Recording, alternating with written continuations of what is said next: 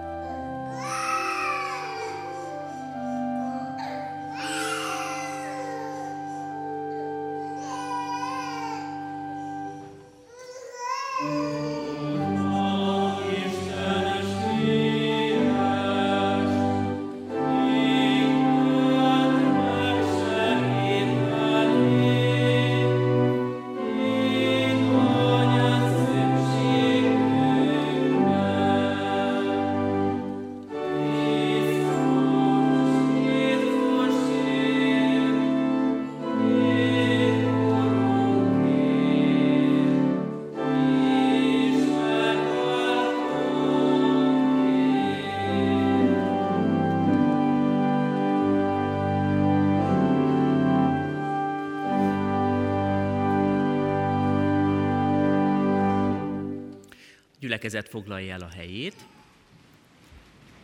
Örömmel és szeretettel jelzem, hogy Isten tiszteletünkön gyermeket keresztelhetünk. Örömmel jelentem be, hogy körünkben van Jászai Bálint, Isten hozta őt és családját, szüleit, dr. Jászai Pétert és dr. Kovács Adrient, keresztszüleit, Böde Jánost és Jászai Orsolyát.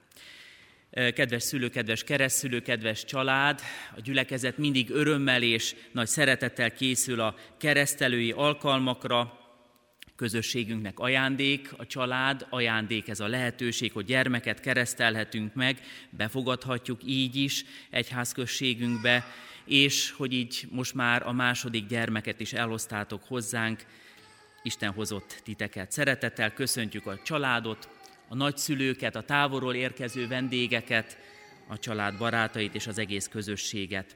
Készüljünk is a keresztelőre, énekeljük keresztelői énekünket, a 329-es dicséretünk második versét, így kezdődik a 329-es énekünk második verse, nem éltem még e föld színén, te értem megszülettél.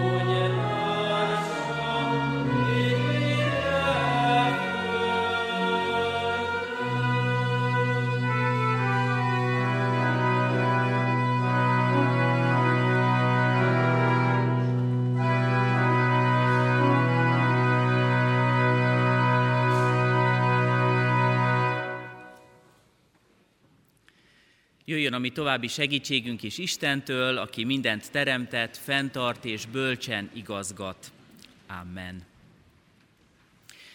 A feltámadott Krisztus mielőtt átment a mennyei dicsőségbe, ezekkel a szavakkal hatalmazta fel tanítványait a keresség szentségének, sákramentumának kiszolgáltatására. Nekem adatott minden hatalom menjen és földön, elmenvén azért tegyetek tanítványokká minden népeket, megkeresztelvén őket az atyának, a fiúnak és a szentléleknek nevébe, tanítván őket, hogy megtartsák mindazt, amit én parancsoltam nektek, és íme, én veletek vagyok minden napon a világ végezetéig. Amen. Kedves család, kedves gyülekezet, minden keresztelés alkalmával felidézzük Jézus Krisztusnak ezeket a szavait, ahogy mi mondjuk a missziói parancsot, és most ezen alkalommal is ebből a gazdag szakaszból egyetlen hangsúlyt szeretnék kiemelni. Jézus azt mondja, hogy megtartsák mindazt, amit én parancsoltam nektek. Nem tudom ki hogyan viszonyul a parancshoz. Általában van, aki ellenérzésekkel gondol arra, hogy másnak az utasításait, parancsait teljesítse, talán néhány esetben okkal lehetnek is ellenérzéseink, mondjuk egy katona nyilván engedelmes, mondjuk egy szülő, ha parancsol, nyilván jót akar, ezért helyére is tesszük ezeket a dolgokat, és azt mondjuk, van helye a parancsnak, van helye a rendnek, a fegyelemnek, és ha Istenre gondolunk, akkor még inkább azt mondhatjuk, hogy igen, az ő irányából érkező üzenetként csak pozitív viszonyunk lehet ahhoz, amit mond. Mert megerősítő, megtartó és védelmet kínáló lehetőség, amikor azt mondja, hogy parancsolatot hagyok nektek, vagy adok nektek. Így lehet értelmezni a most hallott igerészünket is, és abban a kiemelt szakaszt szójátékkal fogalmazhatjuk, mondhatjuk, hogy Azért mondja Jézus, hogy tartsuk meg a parancsolatait, mert azok a dolgok, amiket ő mond, azok az igék, parancsolatok, megtartó igék és parancsolatok. Azért tarthatjuk meg, hogy ők megtartsanak minket a jó és gazdagító életben. Isten örök igéje többek között abban is segít minket, hogy megértsük, hogy a család, szövetsége, közössége egy isteni ajándék, a jó teremtési és gondviselési rendnek a része, és ebben megajándékozott lehet most itt körünkben ez a család is. A szűk családi kör, a tágasabb család és baráti kör, minden közösség, ha Isten törvényei szerint működhet, akkor gazdag, békére, megtartó szövetségre alkalmas közösségé válhat. A Jézusi rendszerben, akár így is fogalmazhatunk most az ige alapján, hogy az ő parancsolatai alapján azt érthetjük meg, hogyan lehetünk kiegyensúlyozottá, hogyan lehetünk a békesség felismerőjévé és megvalósítójává. Miért fontos, hogy tiszteljük és szeressük egymást Isten parancsa, tanítása szerint a családban és abban a közösségben, ahol küldetésünk van. Tudjuk, hogy az élet része sok-sok öröm és áldás, de van megpróbáltatás is, anélkül nem telhet el egy élet, de az a kérdés, hogy mind az áldásokkal, mind a próbákkal mit kezdünk. Ha megtartó erőforrásokat keresünk, és Isten ezt kínálja számunkra, akkor mind a próbatételek, mind az áldások gazdagíthatják az életünket, teljessé tehetik azokat. Innen kapjuk tehát most a biztatást, a mai keresztelői alkalommal is. Jézus felkínálja a közösségét nekünk, és azt mondja, hogy lehetünk vele szövetségben, jó közösségben, hogy utána a közösségünk, a szövetségünk, a családi életünk is áldott, teljes, gazdag szövetség és közösség lehet. Így biztat és bátorít minket, és most, hogy ígéretet is tessünk rá, a fogadalomra készüljünk a szülőkkel, keresztülőkkel a gyülekezet közösségében. Kérjük Urunk segítségét, hogy sikerüljön ezt a fogadalmat megtartani mindannyiunknak. Kedves szülők, kedves keresztülők, kedves család! Valljuk most meg először hitünket, és mondjuk el együtt egyetemes egyházunk hitvallását, az apostoli hitvallást. Hiszek egy Istenben, mindenható atyában, mennek és földnek teremtőjében, és Jézus Krisztusban, az ő egyszülött fiában, ami Urunkban, aki fogantatott Szentlélektől, született Szűz Máriától, szenvedett Poncius Pilátus alatt, megfeszítették, meghalt és eltemették. Alászállt a poklokra, harmadnapon feltámadt a halottak közül, fölment a mennybe, ott ül a mindenható Atya Isten jobbján, onnan jön el ítélni élőket és holtakat. Hiszek szent lélekben, hiszem az egyetemes Anyaszent Egyházat, a szentek közösségét, a bűnök bocsánatát, a test feltámadását és az örök életet. Amen. Most pedig tegyetek fogadalmat, hogy gyermeketeket a református egyház közösségében, hitben nevelitek. Azt kérdem először, akarjátok-e, hogy gyermeketeket a keresség által az Atya, a Fiú és a Szentlélek közösségébe, a keresztény anyaszent egyházba befogadjuk. Ha igen, felejétek, akarjuk. Isten áldja meg elhatározásotokat. Másodszor kérdezem, ígéritek-e, fogadjátok-e, hogy gyermeketeket úgy nevelitek és neveltetitek, hogy majd, ha felnő a konfirmáció alkalmával, ő maga önként tegyen vallást a Szent Háromság Istenbe vetett hitéről a gyülekezet előtt. Ha igen, felejétek, ígérjük és fogadjuk. Isten adjon test és lelki erőt ígéretetek, fogadalmatok megtartásához. Most pedig a gyülekezethez fordulok, Isten népe, református keresztény gyülekezet. Ígéritek-e, hogy ezt a gyermeket szeretetben és imádságban hordozzátok, és a szülőknek, keresztszülőknek minden segítséget megadtok ahhoz, hogy őt hitben neveljék? Ha igen, felejétek, feleljük együtt, ígérjük. Ígérjük. Isten szent lelke adjon erőt nekünk ígéretünk teljesítéséhez. Amen.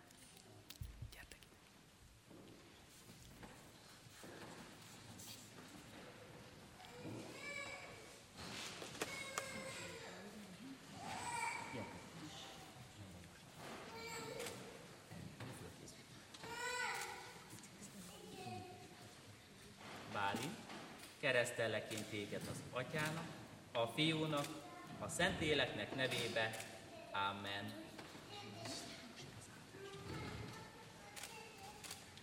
Bálint, áldjon meg téged az Úr, és őrizzen meg téged. Ragyogtassa rád orcáját az Úr, és könyörüljön rajtad. Fordítsa az Úr az ő orcáját, tereád, és adjon békességet neked. Áldjon és őrizzen meg szüleidnek, a téged szeretőknek örömére, magyar népünk, nemzetünk javára, és az Úr nagy nevének dicsőségére. Amen.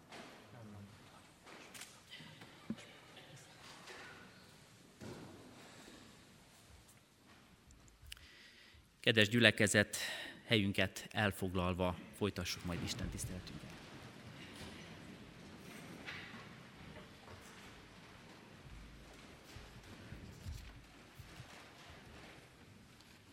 Áldás békesség. Szeretném, hogyha elővennénk azokat a lapokat, amiket osztottam. Egy énektanulásra szeretném hívni a gyülekezetet. Először szeretnénk bemutatni, és utána megtanulnánk.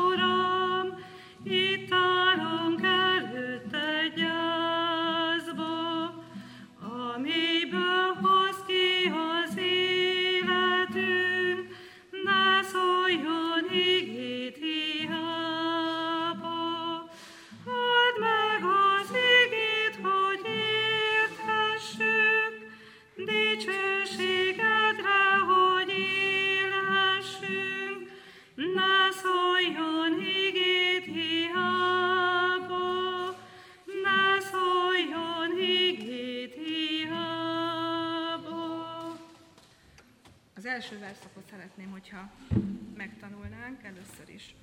Soronként mennénk, az első sort mutatnám. Az első két sor dallama ugyanaz, tehát már rögtön két sort fogunk megtanulni. Először elénekelném, és utána közösen szeretném. Hozzád jövök,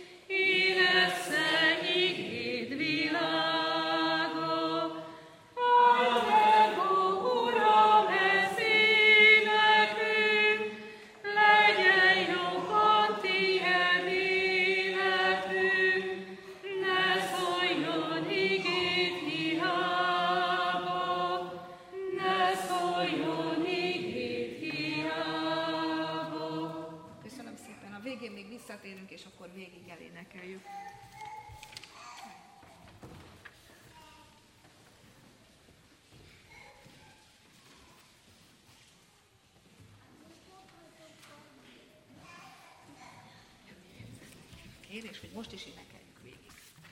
Akkor az elejétől a végéig együtt énekeljük. Hozzád jövő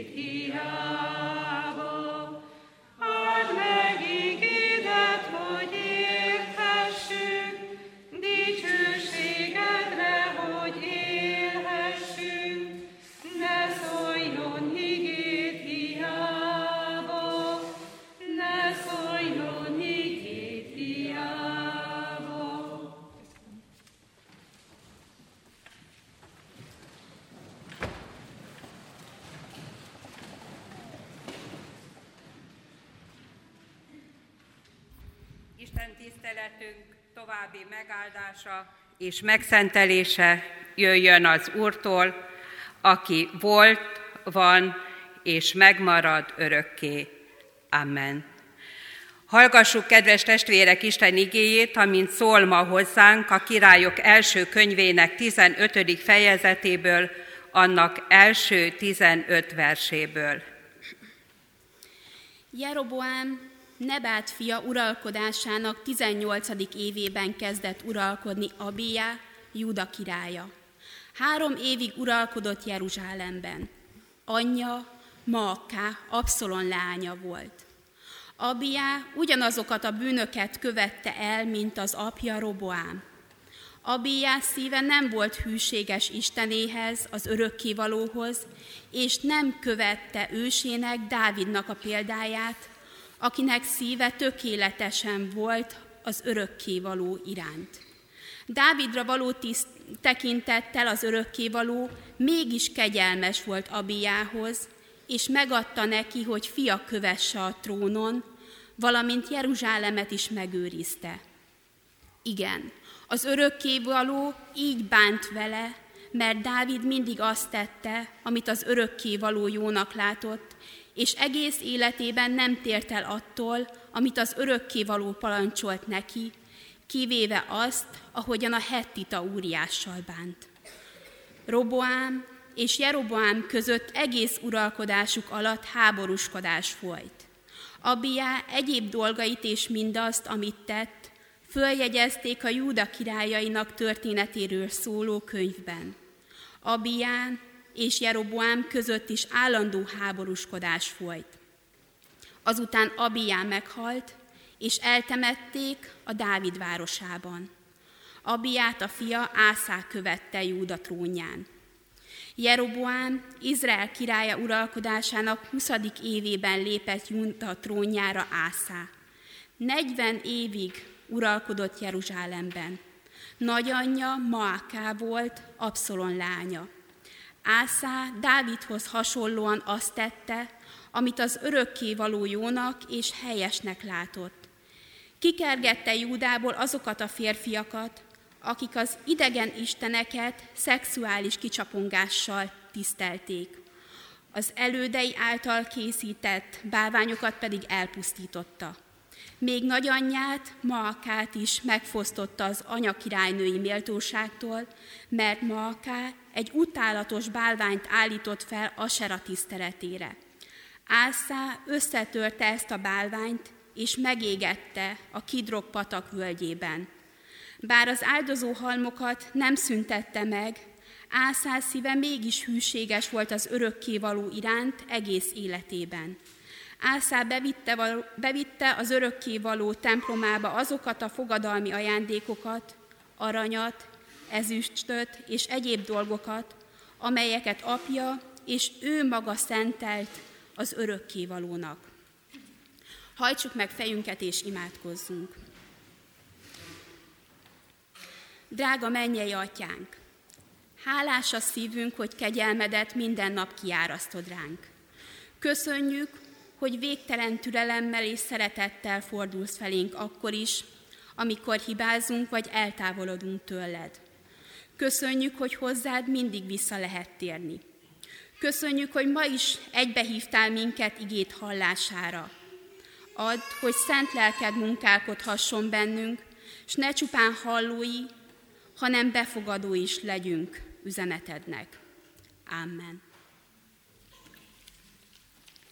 Foglaljon helyet a gyülekezet.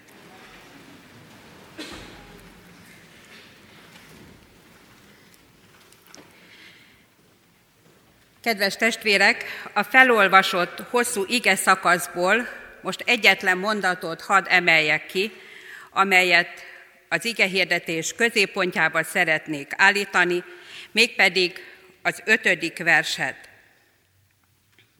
Mert Dávid mindig azt tette, amit az örökkévaló jónak látott, és egész életében nem tért el attól, amit az örökkévaló parancsolt neki, kivéve azt, ahogyan a hetita Uriással bánt. Kedves testvérek, a mai ige hirdetésnek én adtam egy címet, ha bár nem nagyon szoktam ilyet csinálni, de most adtam egy olyan címet, hogy a magas léc. Nem tudom, hogy erről vagy magas mérce, más szóval, talán eszünkbe jut az idősebbeknek fiatalkorunk, amikor magasugrásra kellett beállni a sorba, és meg kellett próbálni azt a föltett lécet átugrani. A diákok van, aki szereti, van, aki nem szereti. Minden esetre nem csak így lehet a magasugrásban, testnevelés órán magas lécet magunk előtt látni, hanem most ebben az ige szakaszban is úgy tűnik, hogy valaki nagyon magasra rakta, rakta a lécet. De hát ki volt ez, aki olyan magasra rakta azt az elérhetetlennek tűnő lécet? Nem más, mint Dávid király. Dávid, akiről a Bibliában nagyon sok mindent olvasunk, és tudjuk róla, hogy az édesapját úgy hívták, hogy Isai. Isai családjának nyolcadik gyermeke volt, és akkor, amikor eljött hozzájuk Sámuel próféta, hogy fölkenje a családból Saul után a következő királyt, akkor az édesapa erre a lakomára, erre a vacsorára még haza sem hívja a kicsit, mondván, te csak eredj és vigyázz a bárányokra, mi majd ünnepelünk helyetted is. Hát valahogy így lehetett ilyen helye Dávidnak ebben a családban, hogy még egy ünnepségre őt meg se hívják, a saját édesapja úgy gondolja, hogy ő még annyira kicsi, hogy még számításba se jöhet. És mégis Isten őt választja ki, hogy ő legyen majd a következő király. De vajon miért választotta ki Isten őt a következő királynak, és mi által tette őt azt a lécet, azt a mércét úgymond olyan magasra?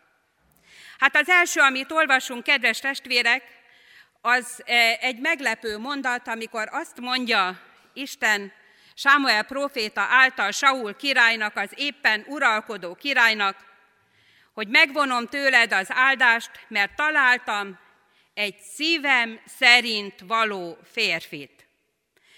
Tudnunk kell, hogy ekkor Dávid körülbelül olyan 15-16 éves lehet, és a zsidó gyakorlat szerint akkor léphetett igazán egy fiú a felnőtt korba, és vehette át úgymond a vezetői szerepet, hogyha előtte a családba nem voltak fiúk. Hát Dávidnak erre úgymond semmi esélye se lett volna, hisz hét bátyja volt. Mikor került volna ő trónra? vagy legalábbis a család szem, szemszögéből valamilyen tisztségre. És az Isten mégis őt választja. Miért? Mert azt mondja Isten Sámuel profétának, hogy ne azt nézd, amit az ember lát, mert az ember azt nézi, ami a szem előtt van, de az Úr azt nézi, ami a szívben van. Isten látott valamit ebben a gyermek Dávidban, amire már ilyen gyermekként azt mondja, hogy ő szívem szerint való férfi. Aztán olvasunk még róla néhány dolgot, hogy a szíve teljesen az úré volt. Hát nem mindenkiről lehetett elmondani ezt abban az időben. Ma sem lehet azt mondani, hogy, és azt szoktuk mondani, hogy egyetlen egy ember sem tökéletes, Dávidról mégis azt olvassuk, hogy szíve tökéletes volt. Teljesen hűséges volt ahhoz az Istenhez, aki őt kiválasztotta, és már gyermekkorában a királyt, a leendő nagy királyt látta benne. És azt olvasuk az igében, hogy Dávid mindig azt tette, amit az, úrnak jó, amit az Úr jónak látott, nem tért el attól se jobbra, se balra. Nem beszéltünk össze nagy tiszteletű úrral a mai igehirdetésről, de úgy éreztem, hogy kapcsolódunk egymáshoz, mert hisz az ige azt mondja, hogy igen, megtartani az Isten igéjét, megtartani azt, amit Isten adott nekünk. Na de tényleg ilyen tökéletes volt ez a Dávid? Miért van odaírva, hogy kivéve? Igen, mert az ő életében is volt egy bukás.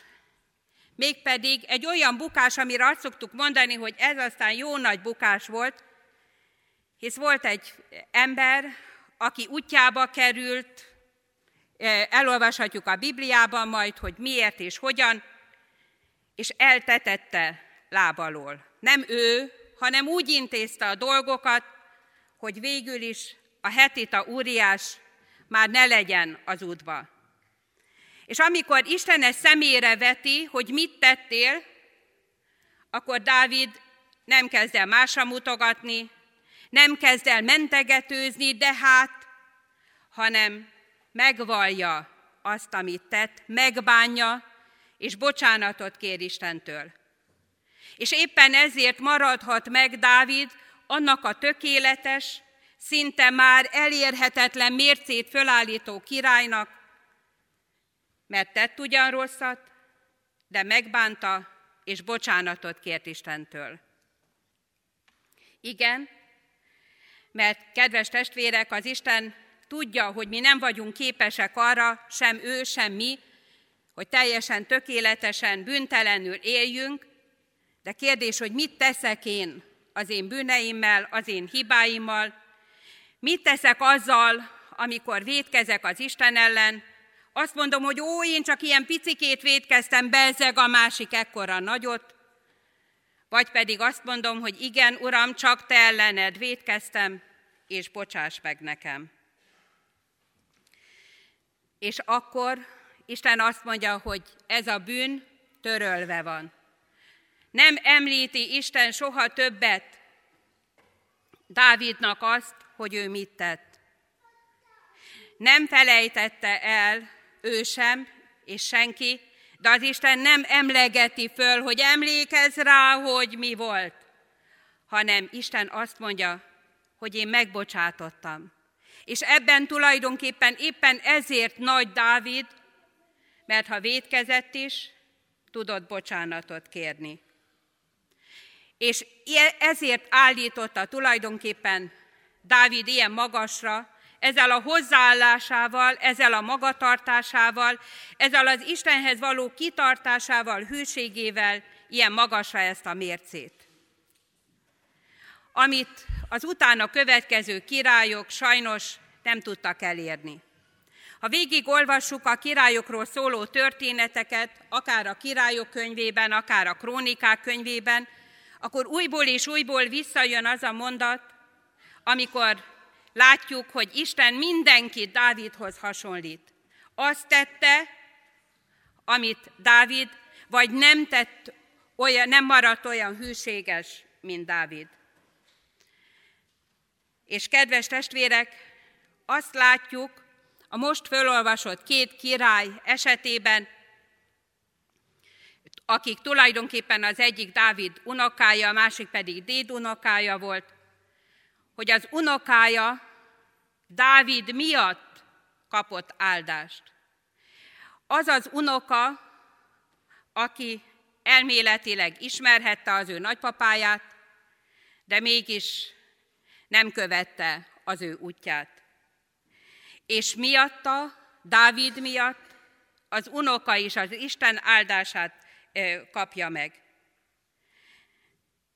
Kegyelmes volt Isten Dávidra való tekintettel hozzá is. Hisz Isten ezt nagyon-nagyon régen megígérte már, és ő mindig hűséges az ő ígéretéhez. Azt mondta, hogy írgalmasságot gyakorlok ezer íziglen azokkal, akik engem szeretnek. De ugyanakkor azt is elmondta Isten, hogy megbüntetem az atyák védkét a fiakban. Mi nagyon sokszor ezt szoktuk csak kiemelni, hogy az Isten az apám bűne miatt büntet engem, pedig sokkal nagyobb az Isten írgalma, az Isten kegyelme, ezer íziglen. Tudom, hogy vannak, akik foglalkoznak családfa kutatással, de nem tudom, hogy hányan tudták végigvezetni a családjukat ezer íziglen. Óriási felelősség, kedves testvérek, az, hogy mi hogyan élünk, mert nem csak mi magunk, hanem a gyermekeink, unokáink, sőt, sok-sok nemzedéken keresztül akár áldást, vagy pedig ítéletet örökölhetnek. És kedves testvérek, Isten Dávid által és ezáltal a történet által bennünket is szeretne tanítani, nem csak azokat a királyokat, akikről olvastunk, Abíjá, aki három évi uralkodás után már lekerült a trónról, és nem is csak Ászá, aki Dávid példáját tudta követni, hanem Isten tőlünk is azt várja, hogy számunkra is legyen fontos a hozzávaló tartozás. Ászá király, Dávid dédunokája, és olvassuk, kedves testvérek, a Bibliában, hogy hogyan mutatta meg azt, hogy ő ragaszkodik Istenhez. Olyan dolgokat tett, amit az ő édesapja nem tett meg. Megdöbbenünk talán azon, hogy milyen dolgok voltak, hogy mennyi kicsapongást tettek az emberek, sőt, a nagymamát is eltávolítja anyakirálynői méltóságától, mert a bálványok felé fordult. Mert számára fontos volt, hogy ő maga is, és az ország akkor, amikor ő a királyi feladatot elvégzi, az Isten törvényéhez ragaszkodva végezze ezt. Megtartotta azt, amit az Isten parancsolt. És kedves testvérek, a mi számunkra már tulajdonképpen ez a mérce sokkal könnyebben teljesíthető. Nem azért, mert mi nem vagyunk királyok, ez természetes. Van, aki sajnálja, én nem feltétlenül. De minden esetre Isten azt várja tőlünk, hogy mi is tartsuk szem előtt, és legyen fontos számunkra az Isten igéjének megtartása. Hisz számunkra már nem csak az Ószövetség kijelentései azok, amelyeken keresztül Isten tanít minket, hanem mi már tudjuk, hogy Jézus Krisztusban teszi Isten számunkra egészen közel és elérhetővé azokat az áldásokat, amelyeket ő megígért. Nagyon sokszor olvassuk a Bibliában, tartsátok meg az én parancsolataimat, az én rendelkezéseimet, az én szövetségemet. De, és Jézus Krisztus által hív bennünket Isten. De a kérdés az, kedves testvérek, hogy meghallottuk-e már az Isten hívását. Egyszer igen mondtunk-e már Istennek arra a szavára, amikor azt mondja, hogy jöjj és kövess engem. Mert az Úr Jézus ma is akar tanítványokat. Nem csak a tizenkettőt akarta, hogy az ő követői legyenek, hanem ma is szeretné, hogyha az ő nevéről sokan vallást tennének. És mi is azok sorába tudnánk beállni, akik hűségesek az Istennel való szövetséghez. Jézus Krisztus példát is adott nekünk, és egy aranyszabályt, hogy amit szeretnétek, hogy az emberek veletek tegyenek, ti is azt tegyétek. És ő maga mutatta meg, hogy hogyan tudjuk ezt megtenni. De talán még érthetőbb lesz számunkra, hogyha egy olyan mai példát említek, hogy Jézus hogyan van jelen az életünkben, és hogyan szeretne segíteni, mint amit az egyik para olimpikonról lehetett hallani. Nagyon megdöbbentem, amikor azt hallottam, hogy van egy vak fiatal ember, aki műlesiklásban indul az olimpián. Én megmondom őszintén, hogy még soha nem próbáltam, el se tudom képzelni, hogy milyen lehet, de ha arra gondolok, hogy becsukott szemmel kellene valamit csinálnom, megdöbbenek. De aztán kiderült, hogy azért indulhatott el ez a fiatal ember, mert van egy segítője, akitől megkérdezték, hogy hát ha ő is végig megy ezen a pályán, akkor miért nem a saját nevében indul az olimpián, és azt mondta, hogy én arra hívattam, és az az én küldetésem, hogy a társamat segítsem. Ez az alázat, amit ő, ahogyan ő erről beszélt, utána lehet nézni, és lehet, hogy vannak, akik sokkal többet tudnak erről. Számomra rögtön Jézus Krisztus szelítségét és alázatát juttatta eszembe. Aki mellénk áll, és azt mondja, hogy én fogom a kezedet, én veled megyek, és segítelek téged azon az úton, amelyen vezetni akarlak. Én kívánom, kedves testvérek, hogy valóban halljuk meg Jézus szavát, hívását, és merjünk azzal a bizonyossággal elindulni az ő követésére, hogy ő velünk van, és ígérete szerint soha nem hagy el bennünket. Amen. Most, kedi, most pedig, kedves testvérek, az imádság előtt hallgassunk meg egy verset. Endrődi Sándor, te küldtél engemet. Te küldtél engemet földi vándorlásra, sok nehéz küzdésre, megpróbáltatásra. Vívódom, vergődöm, te akarod, jól van. Hiszek igazadban, megnyugszom valódban. Te tudod, én Uram, mi célod szívemmel, az engem ostromló sötét keservekkel. Gyászba borítottál, örömöm eltépted, zsákmányul engedtél tengerszenvedésnek. Vádlóim már tetted, kik barátaim voltak, virágos kertemet pusztává taroltad. Egyedül hagytál a rideg éjszakában, hogy magam előtted a porig alázzam. Itt állok zúzottan, vihartól tördelten. Bűnbánat könnyei égnek a lelkemben. Köröttem a világ sötét, mint az átok. Csak a te szent neved marad benne áldott. Csöndesedjünk el és imádkozzunk. Menjél, atyánk, köszönjük neked, hogy ígédet hallgathattuk. Kérünk téged, árasz ki ránk kegyelmed és örökké tartó szereteted.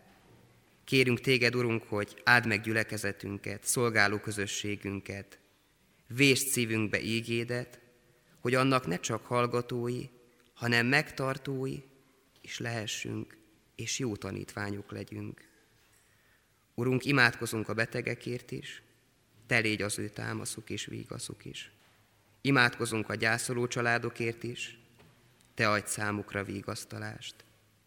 Az Úr Jézus Krisztus nevében kérünk, hallgass meg imáinkat. Ámen. És most fennállva mondjuk el az Úrtól tanult imádságot.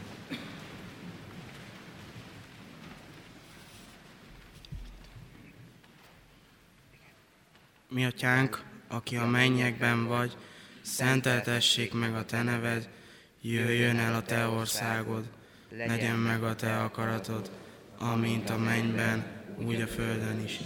Minden napi kenyerünket add meg nékünk ma, és bocsásd meg védkeinket, miképpen mi is megbocsájtunk az ellenünk védkezőknek. És ne védj minket kísértésbe, de szabadíts meg a gonosztól, mert tiéd az ország, hatalom és a dicsőség, örökké. Ámen. Kedves testvérek, hallgassátok meg gyülekezetünk hirdetéseit helyet foglalva.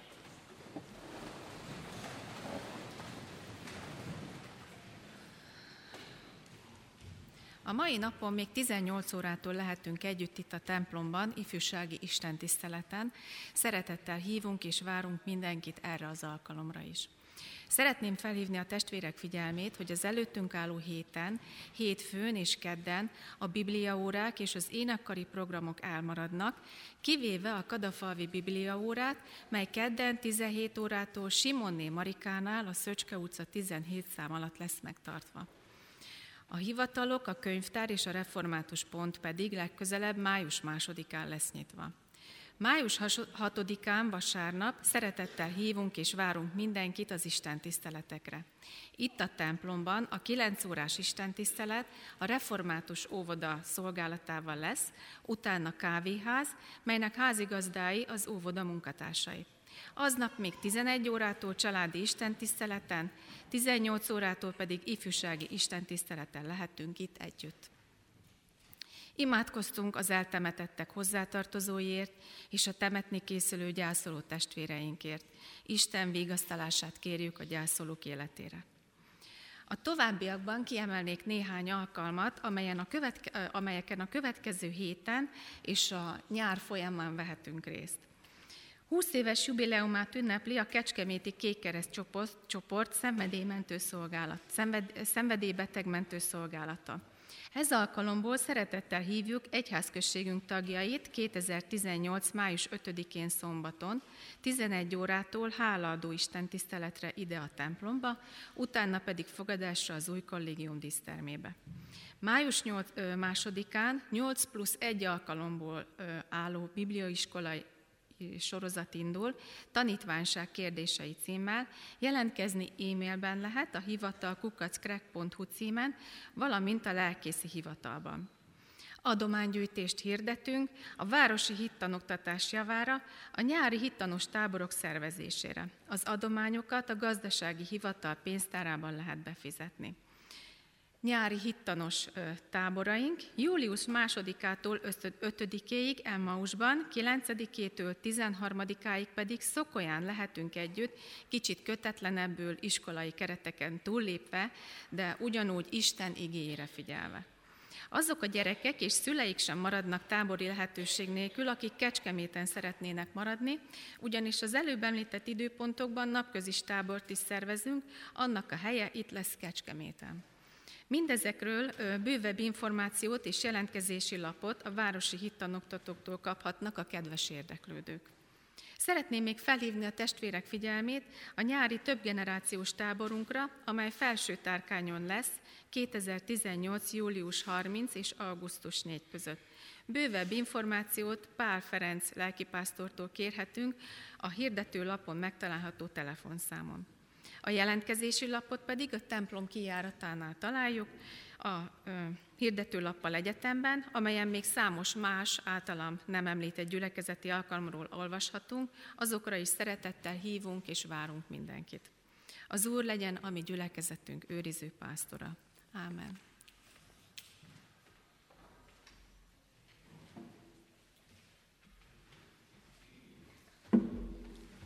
Záró énekünket énekeljük, a tanult éneket vegyük el a lapunkat, és énekeljük el együtt az elejétől a végéig.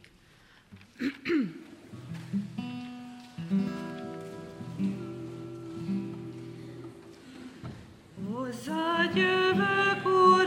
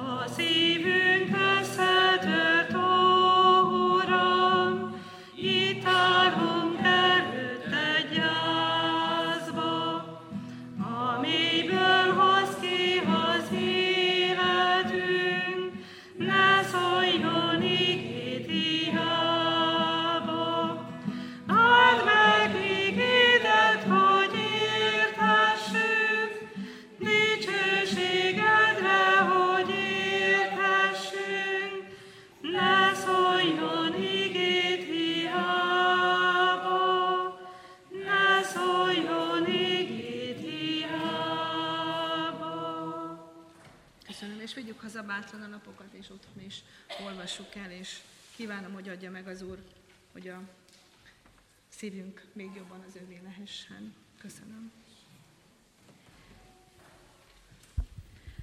Álva fogadjuk Isten áldását, ahogyan Salamon megáldotta a templom szenteléskor az ő népét.